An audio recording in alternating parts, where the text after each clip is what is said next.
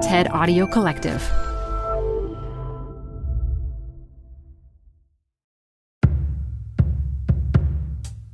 Hello, dear listener. It's Manoush. I've been going through the Zigzag inbox recently, and I have noticed a trend. For many of you, your work is in flux right now. It's unsettling, it's exciting, it's changing. Hi, Jenna Manoush. This is Gail from Milwaukee again. Some of you are transitioning jobs. My problem is that I'm going to retrain to be a web developer, and there are steps I have to take to get there. Part of that is retraining.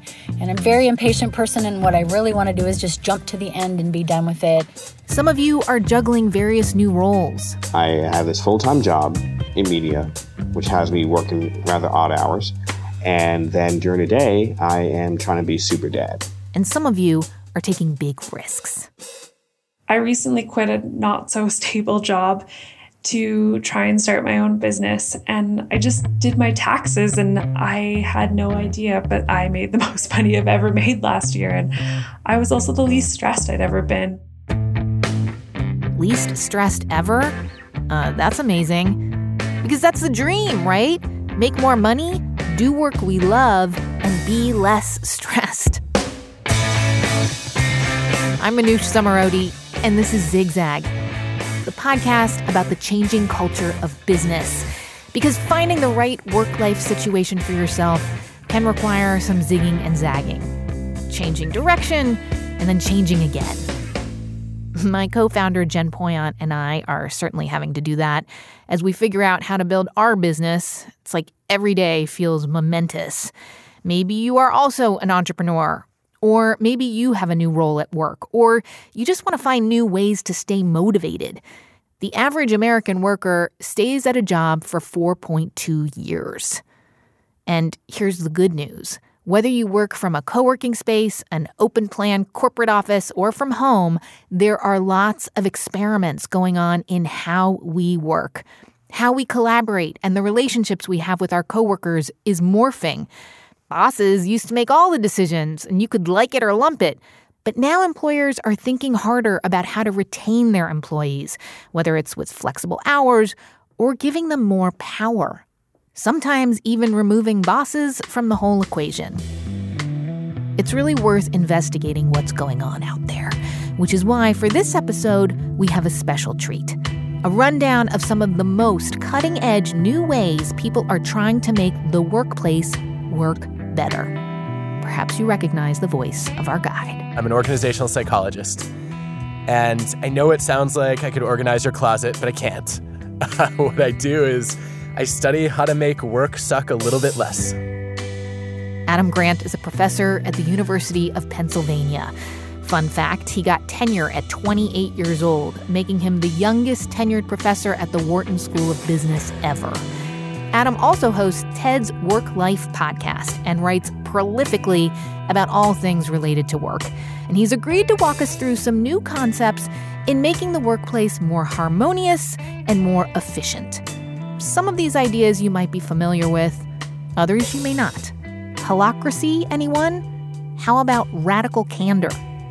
Some of these experiments are succeeding beautifully, others are failing spectacularly there is so much we can learn from all of them. We're going to get to work with Adam Grant right after a quick break.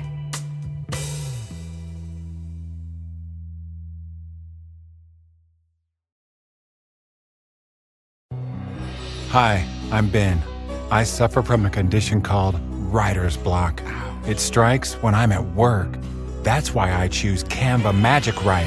It works fast, generating texts in seconds thanks to AI. Common side effects include increased productivity, compliments from coworkers, feelings of satisfaction. Now I can say bye bye to writer's block. Ask your boss if Canva Magic Write is right for you at canva.com, designed for work. Canva. We're back. It's Zigzag. I'm Manoush. And I think people are looking for more meaning in their work than ever before. I mean, I know there's that old trope that on our deathbed, no one ever says, I wish I spent more time at the office. But I don't know. I, I disagree. When I'm on my deathbed, I hope that I feel really good about the work that I've done. I'm definitely getting closer to that with the work we're doing here at Stable Genius Productions.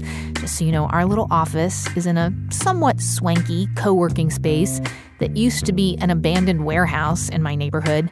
It's the perfect place for a remote conversation with Adam Grant about how we are rethinking how we work. I am sitting in Gowanus, Brooklyn, in my co working space, which has an audio booth, which is placed inconveniently next to the men's and women's bathrooms, which ha- contain those extremely high powered, loud hand dryers. And I have to say, people here are very, very clean. They have very clean hands because they use them a lot. So if you hear that, I apologize. I uh, I don't know if I can top that, but this is Adam Grant. I am in my basement uh, in my house in the Philly suburbs, and I have a, a, little recording studio down here, which is basically like a bat cave. So I can't see or hear really anything. And I definitely can't smell anything. Nice. I'd been reading about all kinds of weird workplace trends, all designed to make teams work better together. But I wanted Adam's realistic take on which ones of these trends were actually making people's work and lives better and which ones were just kind of nonsense. So I want to start by the one that I am currently fascinated by holacracy. Holacracy is a new way of structuring and running your organization that replaces the conventional management hierarchy. This is when a company, correct me if I'm wrong, they have no boss or it's like a flat management style. Is that right? Yeah, it's the idea behind holacracy, at least as most Silicon Valley companies have tried to run it, is we're going to get rid of bosses so you don't have to really report to one person. The Zappos version, I think, is probably the most advanced and evolved. Zappos organizes their whole company now into circles, and each circle has a purpose. And instead of like having a job description, if there's a circle you're interested in joining, like a marketing circle, you make a case that you have something to add. And that way, you know, people basically have a say in creating their own jobs. They don't have to have a boss that they hate. And it's a pretty interesting utopian vision that I think probably works better in some places than others. Okay, yeah, there has been a lot of pushback on holacracy. A lot of people are like, why do you have to call them circles? In the old days, we called them teams. How is this any different? The other criticism I've heard is like, oh my God, in these flat places that, where there's no one in charge, nothing gets done because teams or circles sit around and talk and debate, and actually no one is empowered to make a decision. Have you seen that? Yeah, I've seen a couple of companies try to adopt holacracy and then abandon it really quickly when they realize, like, huh, there's a reason that managers exist we didn't know this. Like hierarchy is almost a defining feature of every social species on Earth, right? So apes have hierarchies. Humans have hierarchy because often it's efficient and it helps with coordination. And when you get rid of that, suddenly, you know, many people don't know what to do and you end up with a lot of people marching in different directions. But I think just because it's hard or it's unfamiliar doesn't mean it can't work. Uh-huh. There are a couple interesting examples that I think have been more sustainable. So, to me, one of the cool things about the Zappos example is one of Tony Hsieh's ideas was to say, look, part of the problem with traditional holacracy is you end up with some circles that are really valued and others that are devalued. And it's not surprising that the circles that are important are the ones that make money for the company. And the ones that are kind of subservient are the ones that don't. Right. And so Tony said, what if we actually give every circle its own P&L? so its own profit and loss statement. So they have a budget and they have to make revenue, and the revenue ideally should exceed their expenses. And so, for example, like one of those centers or circles would be IT. And you know, normally the IT department would kind of be a slave to other departments. But at Zappos now, if you need an IT problem fixed, IT actually charges you for that. And that's how they prove hmm. that they're adding value to the company, which is such an interesting and creative idea.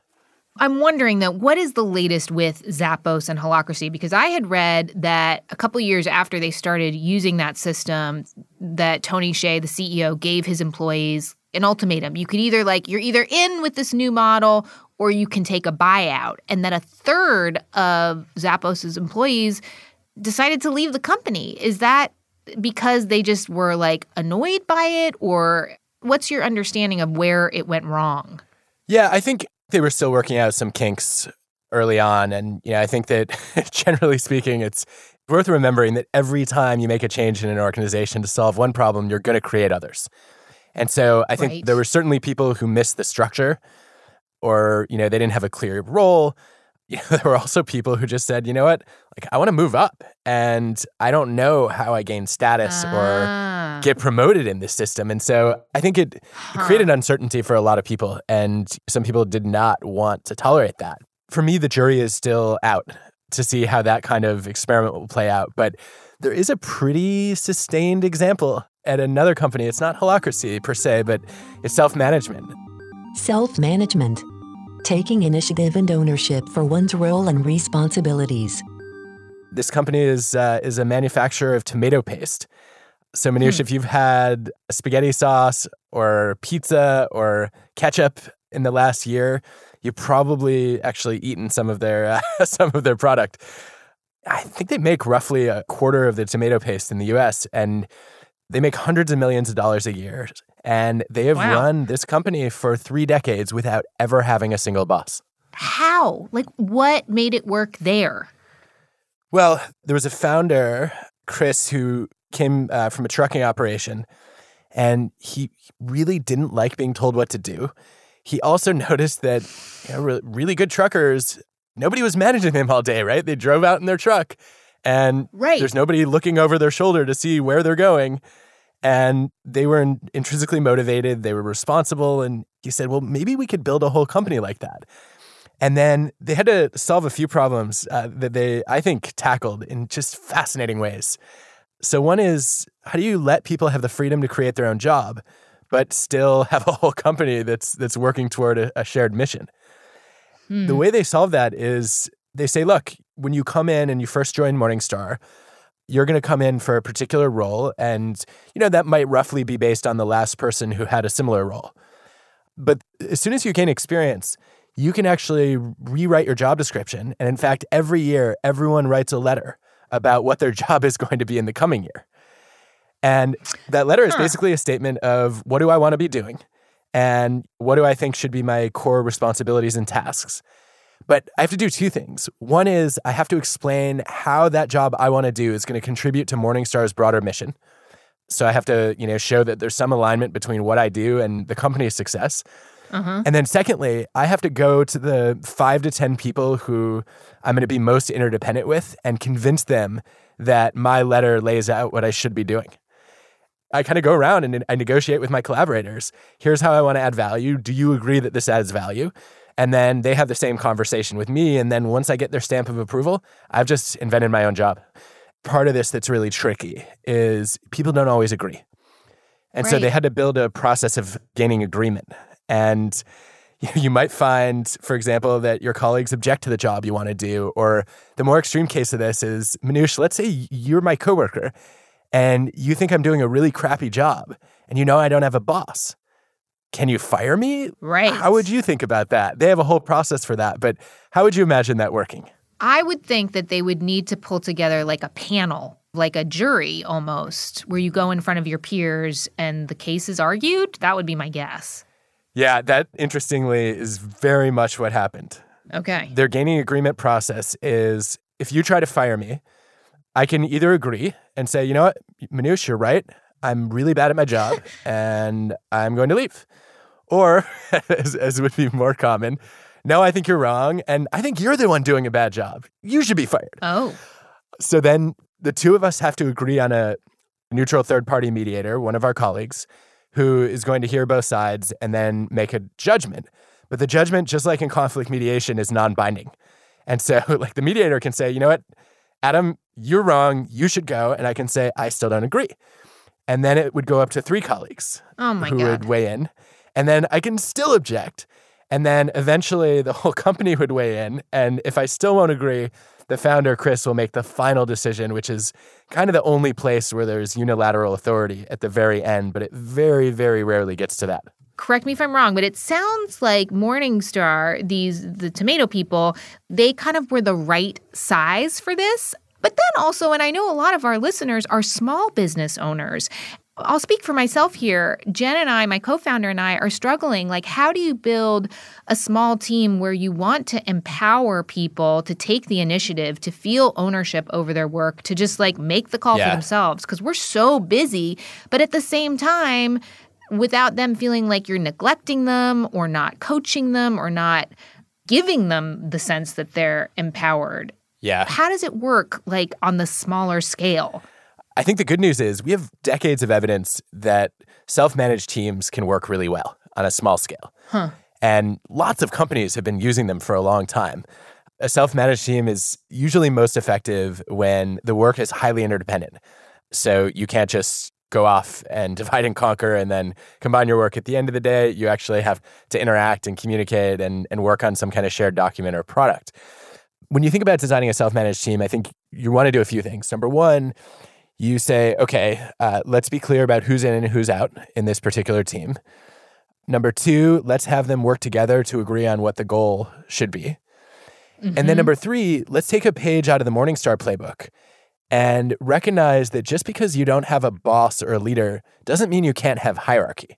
Ah. So Morning Star operates what they call a fluid dynamic hierarchy, which means that a given person is in charge in their area of expertise, which I love because if you run a pure democracy, that means in every situation, everyone has an equal vote. And I don't think a, an efficient or effective organization should be run that way, right? There are going to be things that you're good at, Manoush, that you should be in charge for. And then there are things that are not your expertise where other people should lead you, right? And so what you do in the team is you try to identify everybody's strengths. And then you give people the chance to take ownership for areas that are really within their core expertise. And then you let them actually shift from leader to follower depending on the task or the domain. it's just constant negotiation is what you're talking about more talking about how we work in this new way of working right it's like more talking about process instead of just like falling into line and climbing up the ladder and checking the boxes Yeah, I don't think we have enough meta conversations, uh, enough conversations about the conversations we need to have. I think that too often teams just fall into routines and then do things the way they've always done them, as opposed to saying, okay, if we've got a team of five or six people, let's try to figure out who is the best person to lead on each of our projects. okay we have talked holacracy and self-management i mean honestly i feel ridiculous just saying self-management out loud. Anyway after the break adam and i talk radical transparency. This is a workplace trend i have real issues with. Plus my co-founder jen poyant dials in. We'll be right back.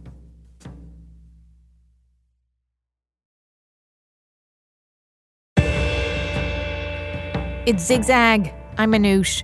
And when the show Silicon Valley featured radical transparency, or radical candor, as it's also called, off the bat, I had to tell Adam, I'm not a huge fan of this trend. Radical candor is the ability to challenge directly and show you care personally at the same time. I think, correct me if I'm wrong, but it's basically like telling people what you really think. Is that pretty much what it is? Like, essentially? I wouldn't define it that way, but I think that's the way it often gets warped. Yes. Okay, what should it be at its purest form? I think what it should be is giving people information that could help them in the long run, even if it might hurt them in the short run. Okay. And the story I believe that gets told is Kim Scott, a woman who was working at Facebook, and Sheryl Sandberg, or no, this was at Google actually, and her boss at the time gave her some feedback. Is that the sort of story? Can you tell that story for us? yeah. It's interesting because having worked closely with Sheryl for a number of years, I've seen her do this in a way that is, is so important and necessary. And then also having spent many months uh, studying Bridgewater, the company that takes radical transparency to the biggest extreme that I've found, I've really shifted my view on this. So the Kim story is she gave a presentation and and Sheryl very gently gave her some feedback and said you might want to try to use fewer ums and uhs and and Kim kind of blew it off and didn't think it was a big deal. And and Sheryl said you know I, I really think you should pay attention to this and Kim was still not quite hearing it. And finally Sheryl just looked at her and said when you do that you sound stupid. And I don't want people to think that you're dumb. Kim is so grateful for that because it was the tough love she needed to really hear the message. And, you know, it ended up really helping her as somebody who does a lot of speaking and communication. And I think that the reality is that sometimes the kid gloves that we, we use when we deliver feedback prevent people from actually hearing the message and taking it as seriously yeah. as they should. And I think the, the sad thing is that as the feedback giver, we're usually more interested in trying to preserve our own reputation, right? I don't want this person mm. to think that I'm a jerk. Yes. Than we are in actually trying to help them learn and improve. Kim would say that you have to care personally if you're going to challenge directly. If you're just going around saying, like, hey, I think you sound stupid, then that's just obnoxious aggression. And so, in her terms, radical candor is when you are genuinely trying to help. And I think that has to be already built into the relationship in order for this to be a skill that anyone should practice. I guess the way I think about it personally now is if I'm on the receiving end of the feedback, I would always rather that somebody else errs on the side of telling me too much rather than too little. I think otherwise it's really easy to fall into a, a trap of groupthink or to just become complacent. And so I always want to know how I can get better, even if it's not fun to hear it. And I've become a huge fan, even though at first I thought it was pretty mean.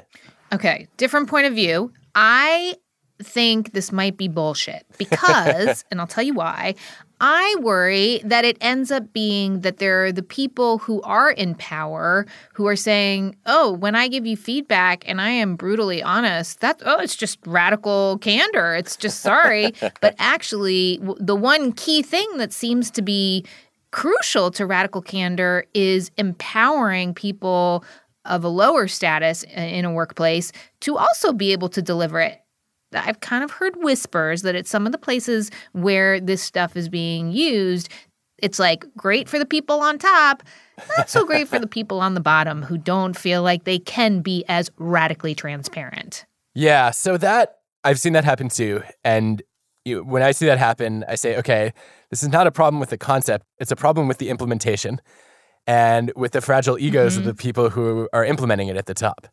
Yeah. So the point of being radically transparent or candid is not to have more information flow downward. Warby Parker has a really interesting way of of making that happen that's kind of more tech enabled. So, you know how lots of companies have suggestion boxes? Warby's view is that people are pretty excited to give suggestions. What they're afraid to do is point out problems. Ah. And, you know, in a lot of cases, I hear leaders say, don't bring me problems, bring me solutions because they don't want people to whine or complain. Yes. But that was the I got that advice when I was you? 23 years old and it was the best advice I'd ever gotten. I think. Yeah. I think it was manipulative advice, but it was yes. good advice nonetheless. You know what I mean? Yeah, totally. I think it's good advice for an individual career, but it's horrible advice for running a successful organization because ah. if people can only speak up when they have a solution, you as a leader are never going to hear about the biggest problems that are just too complicated for any one person to figure out how to solve. Mm, that's a good point. And so I actually think we need a culture where people can surface problems even before they figured out a solution. And so the Warby Parker way of doing this is they have a instead of a suggestion box, it's a problem box. Problem box. A safe space for workplace grievances. Every other week, senior leaders vote on which of those problems are strategically important. And then if you want to fix one of the more important problems, you can actually make it part of your job to fix it. And I think that is a simple thing that every company should do to become a little bit more transparent. Okay, so here's what I'm thinking when you're saying that. I'm like, well, that'd be easy. Just add a Slack channel. Yeah. We have a team, right? And we are all over the place. And why not just add a Slack channel that's like problem spotted? And like you say, don't put pressure on them to solve it because that's really on us as the owners of the company. But do you think that it should be anonymous? Maybe not. So there's a lot of research on that question, and it seems to be the case that the answer depends on on your culture, and in particular, how much psychological safety exists. So if people feel like, okay, if I raise a problem or even criticize you, it's not going to be held against me, it's fine to let people identify themselves when they surface the problem. If you have less psychological safety and people are constantly living in fear of speaking yeah. up, that's when I'd be more likely to go anonymous. I've noticed that I think women in the workplace in particular are having this conversation a lot. This idea that women of different generations in the workplace communicate differently. I'm over 40 and so I came up in the media world when like it was pretty rough. When you got feedback, it came fast and hard and you dealt with it and you moved on.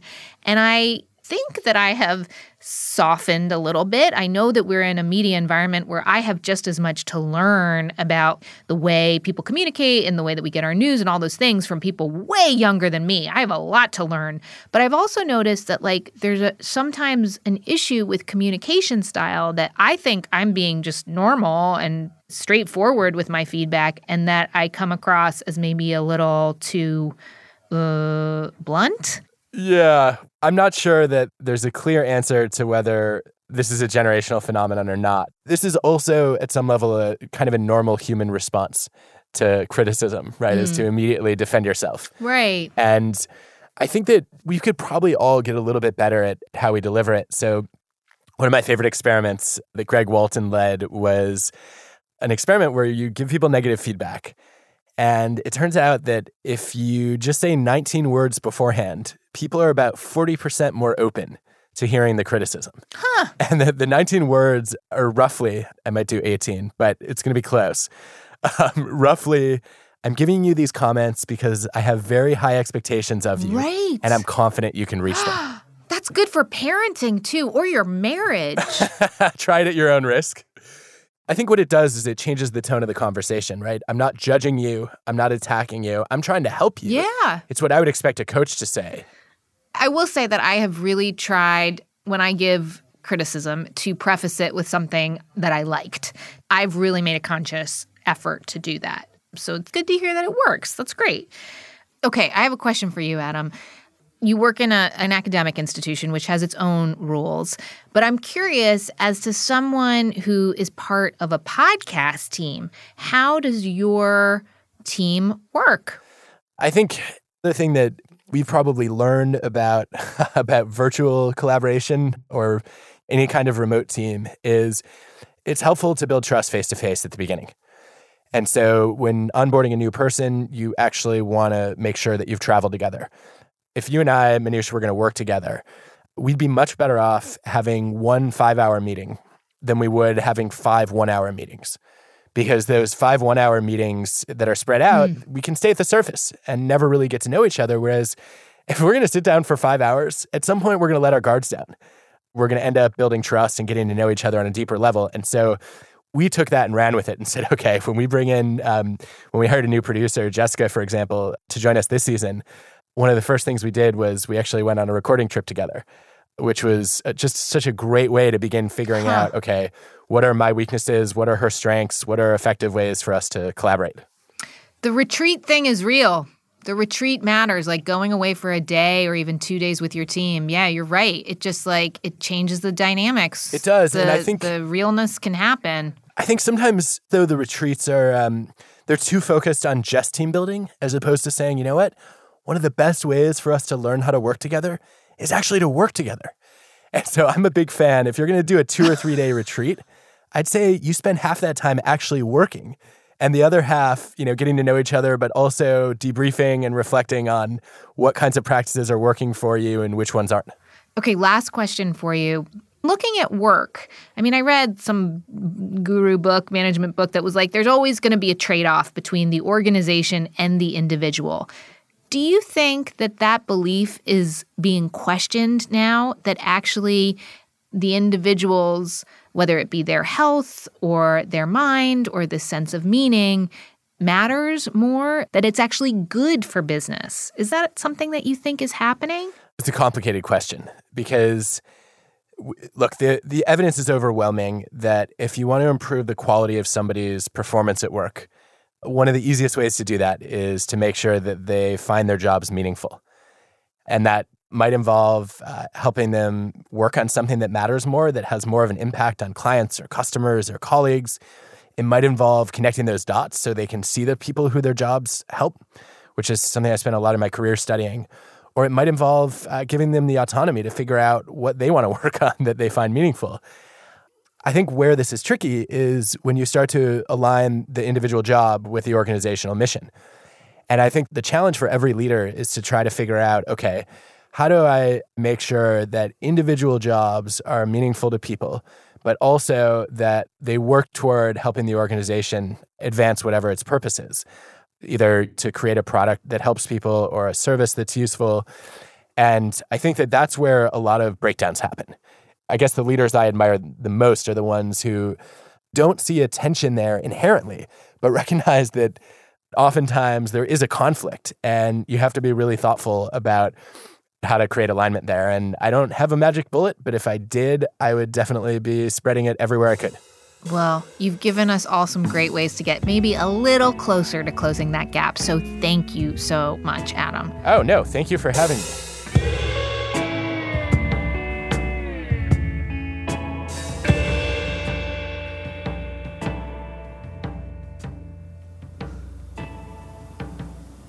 I need to plug in headphones so I can't hear you, right? Into the computer? Oh, uh. Fuck. Hang on. Uh, record. Okay, it's Manoush coming to you now from our little office where the sound quality is not that great and uh, where Jen has been joining me less and less because she's been working remotely and uh, is actually joining us now via video conferencing call uh, from the Rockaways in New York. Hi, Jen. Hello. If you guys hear a plane go by, it's because the Rockaways are right next to JFK. So enjoy that ambient audio during this conversation. Jen, you and I have been working remotely more and more because as you've talked about on shows past, your commute sucks, but also I've been traveling a ton. What do you think? Our entire team is pretty much remote now. Like Matt, our sound engineer, actually lives a block away from you. And uh, one producer lives in North Carolina, the other lives in New Jersey. What do you think about running a remote team? Based think, on what you heard from Adam Grant say. So I think there are pros and cons to it based on what he said as well. I think it requires a level of organization. And I think also, I've been thinking about the hierarchy conversation you guys had, like the holacracy mm. versus self management. And it requires our remote workers to be a little bit of both, right? Like they need to understand how to self manage. And we rely on Slack, uh, which is like a communication tool for teams and offices, a lot more than I think we would probably rely on it if we were all in an office together. No, for sure. Yeah. So like they, you know, you and I, we're kind of traditional in the sense that like everybody reports to you and I. And everybody understands that. They seem everybody. They seem all fine with that. S- all six of us. yeah, and they seem fine with that. But they also got to work together because they're a team, and um, and we all have to stay in communication enough to know what's going on. And you know, sometimes I feel like it works like a dream, and it definitely benefits. I think all of our lot personal lives, I guess, or like work life balance, the, that work life balance aspect of us all not having to commute into one place, you know, to coordinate. But there are trade offs, clearly. There's more misunderstandings. What, yeah, what are the trade offs? well, I mean, I think. Go the, ahead, tell them the example from today. so we had booked, and I think this was done a long time ago, but somebody booked time for you to go into a studio to record and it was like halfway into our regular meeting time we have a team meeting on monday mornings at 10:30 and everybody gets on and that's when we coordinate to make sure that we're all on the same page when it comes to like all the different episodes we're working on. And we're working on a lot of different episodes right now. So that that meeting is pretty key to make sure we're all moving in the right direction. But you had to go halfway through, which is fine, you know, but then we were trying to catch you up on yeah but it wasn't like i was going to get a manicure i was going yeah you were going to like you were to go record to literally like record three, some four of the conver- different episodes yeah, yeah exactly like some of the episodes that we were actually talking about during that meeting so and yeah, I definitely was not implying you were going to get your nails done. it's just a reflection of how busy you are and how busy we all are. And I, you and I talked on the phone later, and I was like, can we not schedule the tracking during those meetings? Because like then we tried various people tried to like update you in a way that was pretty disorganized and it wasn't their fault everybody's role is a little different and they're all trying to get answers and they're trying you know so the coordination of a team remotely is it has its challenges. So you you were left like feeling confused and frustrated, understandably. And I was left trying to like explain how that happened and part of it was us all trying to communicate over Slack, which is just there's a lot to be there's it's harder to read through the lines. It's easier to get frustrated with each other. It's easier to miss stuff when you don't have that voice or like eye contact to say like, oh, well, that's why that decision got made that way. Even though we talked about this four days ago on the phone, things have changed in these two particular ways. You can't get into that over Slack. Yeah, I miss the synchronicity of working in person. I think you know, there's something about when a team is together in body that you get all on the same wavelength. You're all eating your meals around the same time. You all like are experiencing the same light in the same room. I don't know, just yeah. all of those very like physical things. And for example, during our meeting this morning, I had to use that time in the meeting to walk to the studio. So right. I was walking and like, you know, who knows, maybe somebody else was uh, while they thought they weren't needed on the call, were was answering an email. Do you know what I mean? Like, yeah, it's just yeah, exactly. Or like I wanted to help record that call so we could actually give people a list like a listen into it, and then I couldn't, and then I was all stressed out because I was like in a coffee shop. Right. We're not all we're not completely present as much as we try to be in those meetings. Today was, I think, a little different. Like sometimes we're all settled into our little remote desks and so happy to see each other, but today felt stressful. I think. And, you know, based on a lot of what Adam said and what we've learned from talking to other people, we decided that we wanted to have an in person get together. So um, we've set aside a day in May where we are all going to be together in body and spirit. Yeah. Uh, a, a day to work, as Adam said, not just to like do trust falls, but to work together so that we understand each other's work rhythms a little bit better. And I think our, our conference calls will be better for it going forward. I totally agree. And I also think I've just been thinking a lot about the management conversations that you guys had, uh, just about how. Oh yeah. I, I I mentioned to you over Slack last night that I didn't have any when I first became a manager.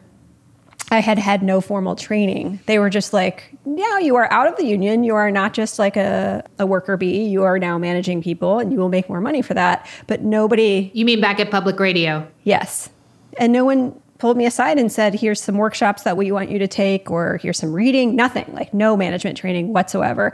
And it really led me down some to make some big mistakes, I think, when I was uh, first learning the ropes of how to do that. And part of that was a cultural issue at the station at WNYC that they've they've since publicly noted was not healthy and they've since implemented actual management training that I took later on. But I mean something as simple as them saying, "Do you have a weekly call?" A scheduled weekly call with your employees or with the people that you manage. And I, I was like oddly resistant to it. And even today, you know, we we bounce around with our with my management calls. I tend to call Marcy and and Maria on a, almost on a daily basis. But I, I know I need to like re-implement that, just like an actual weekly check-in where we make sure that everyone's feels like they're moving in the direction that they want to move in and that the company wants to move in as well, that we're all moving together. So it's, the, it's those small things, but I, I, definitely made some mistakes early on and I think I learned from them and I, and I tried to be the best manager I could possibly be, but it's really challenging when you're, when, especially when you're trying to run your own business. I had a similar experience in that when I was like 27 or 28, the BBC was like, go run a foreign bureau. Oh, and by the way, when you're there, please fix the correspondent who's there. And obviously having like a very yep. difficult time. She'd been in a lot of war zones. And uh, I was out of my depth, completely out of my league. And I, in the end, decided to quit being in management because I had such a bad experience and was like, F this, I'm going to be the reporter. I'm not going to be the bureau chief. So I don't know. God, it took me a long time to learn those lessons. And it's so it's fascinating to hear Adam talk about the fact that there's no one right answer necessarily, and that things are changing rapidly when it comes to management philosophy and and how things can work, particularly in capitalism. Like in you know, he mentioned Zappos and Morning Star, and I like hearing about those ideas and I don't know, seeing what works. Yeah, me too. All right, and will I see you this week? Oh yeah, well I'm going to see you Wednesday. Yes, Wednesday. Right? Yep. And then I will be in Brooklyn tomorrow, but I think you're at TED like the whole, I have another kind of thing. Man. Yeah, Yeah. cool. Yeah, you have to come near my neighborhood because you now go to my hairdresser. Yep. My kids thought that was hilarious. They're like, she's going to see Fumi now. I really Job- love her.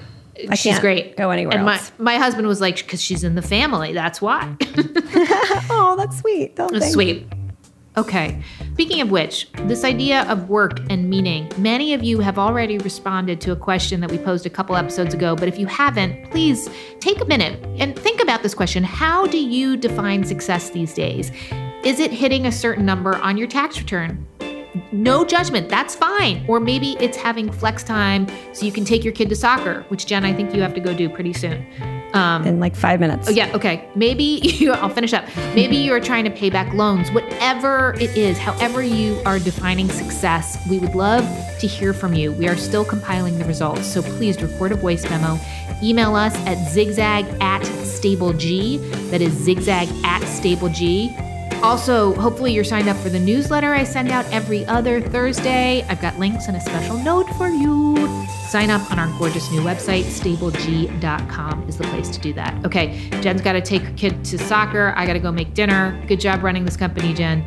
This episode was produced by me and Jen Poyant. David Herman is our composer. Matt Boynton is our audio engineer and sound designer. Maria Wardle is our production coordinator. Many thanks to Anya Jajik and Dan Dzula, too. Zigzag comes from Stable Genius Productions. We are proud members of Radiotopia from PRX. I'm Manoush Zomorodi. Thank you so much for listening.